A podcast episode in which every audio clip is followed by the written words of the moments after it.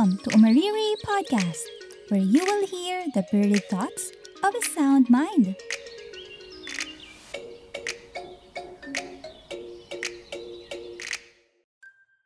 Hello, everyone. Have you heard of the Bible verse, Jesus wept? Well, minsan ginagamit ito as a joke, simply because it's the shortest verse and easy to memorize.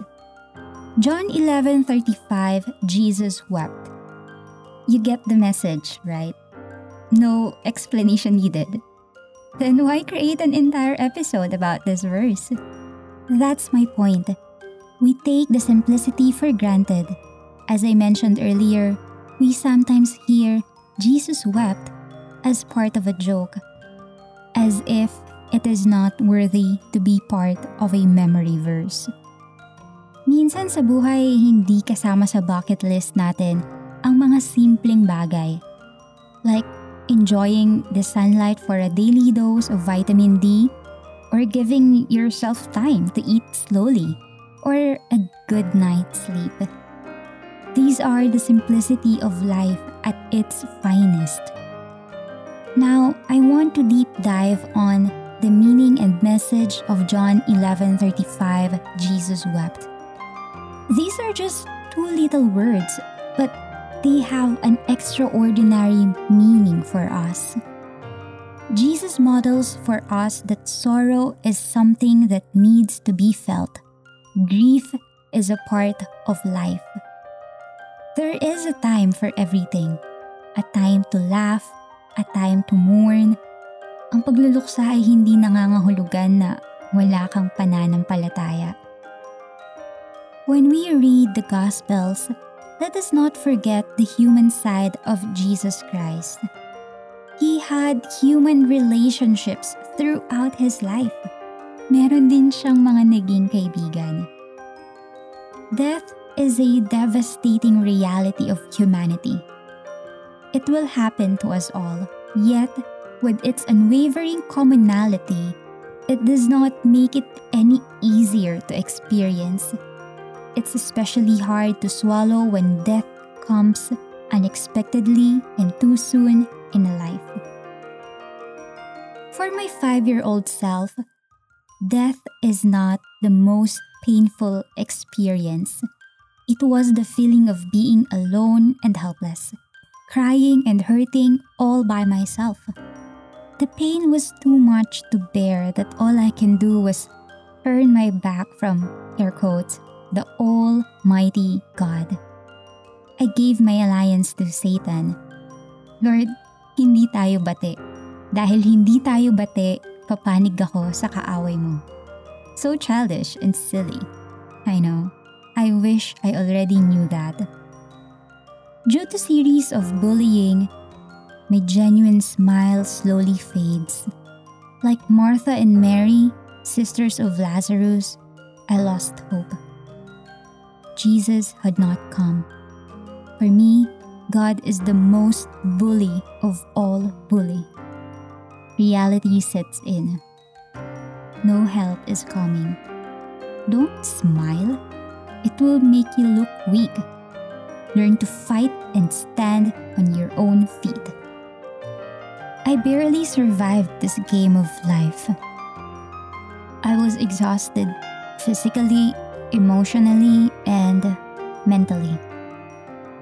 Fast forward to 2011 my previous colleague, Lily Daphne Silao, aka Party, invited me to attend a church service.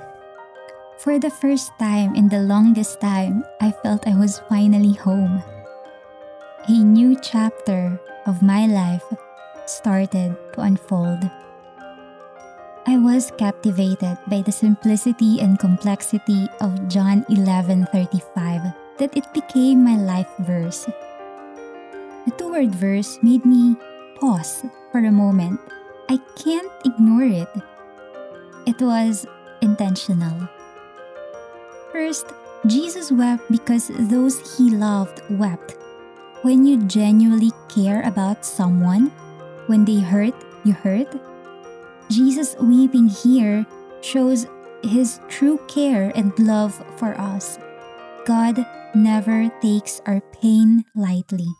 He can and He will restore everything we've lost.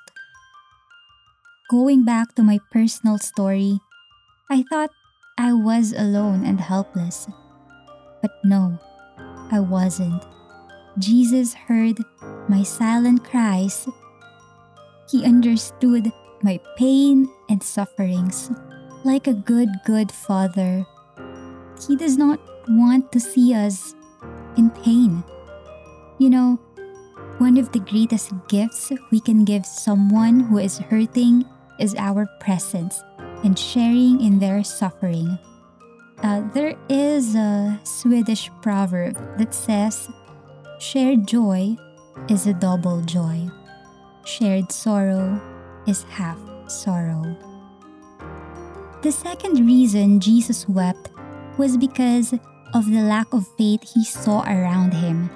When he arrived in Judea, Mary and Martha warned him that it's too late. It's been four days since Lazarus died. They seemed to miss the power of Jesus. This lack of faith made Jesus weep.